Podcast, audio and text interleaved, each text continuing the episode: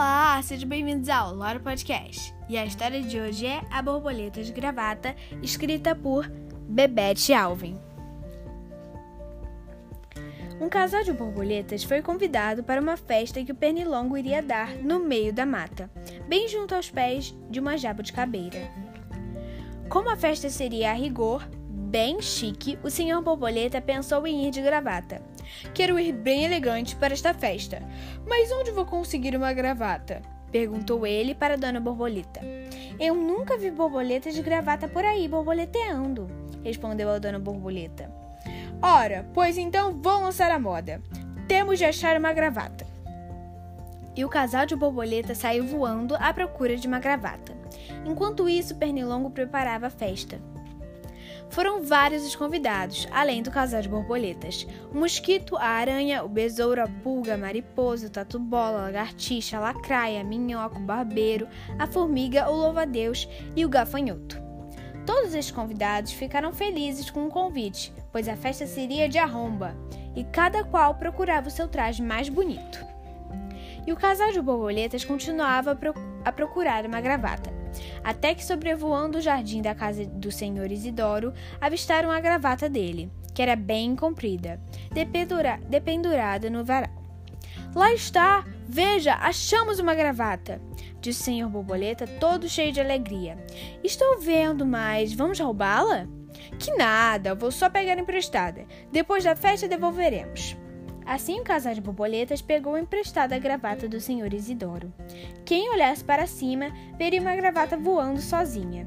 Essa era a impressão que dava, já que o casal de borboletas era muito pequeno em relação ao tamanho da gravata. Quando chegaram em casa, o senhor borboleta pediu ajuda à dona borboleta, que já estava prontinha para a festa. Pode me ajudar a colocar a gravata, por favor? Está quase na hora da, de a festa começar. Ajudo sim, mas insisto em dizer que jamais vi borboletas de gravata por aí borboleteando. A gravata era muito, muito grande. Dona borboleta colocou a gravata em volta do pescoço do marido e deu três nós. Pronto, meu querido, você está muito elegante com essa gravata grande. Ela riu até não poder mais, e ele, quando se olhou no espelho, também caiu na gargalhada. Uma, borle... Uma borboleta de gravata. Essa é engraçada, mas tenho certeza de que farei sucesso na festa. Disse ele, já pegando a dona borboleta pela mão, e saíram voando. Mas quando aconteceu... que a gravata, além de muito grande, era muito, muito pesada. E começou a pesar e pesar. E os três nós foram apertando o pescoço do senhor borboleta, que mal conseguia respirar. Assim que o casal de borboletas pousou no meio da mata, bem junto aos pés da jabuticabeira, o senhor borboleta estava roxo e cansado, mas ele disfarçou, pois queria que todos os convidados o vissem bem elegantes. A lacraia, querendo envergonhá-lo, foi logo perguntando ao pernilongo. Você convidou uma gravata para a festa? E todos começaram a rir bastante, zombando do senhor borboleta, que ficou mesmo envergonhado. Então o tatu-bola disse com ar de firmeza. Se eu tivesse pescoço, eu também viria de gravata para esta festa, pois eu sei que o senhor borboleta ficou muito elegante. Todos os convidados pararam de rir e perceberam que o tatu-bola estava com a razão.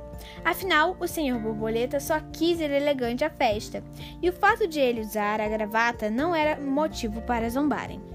A festa continuou bastante divertida, e alegre, a lacraia pediu desculpas ao senhor borboleta, que afrouxou os três nós da gravata e dançou o tempo todo com a dona borboleta. E aconteceu que o senhor borboleta lançou mesmo a moda, Pois, a pe...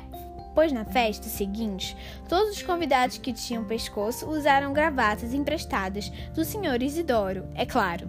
E em homenagem ao senhor borboleta, o gafanhoto usou uma gravatinha borboleta. Fim!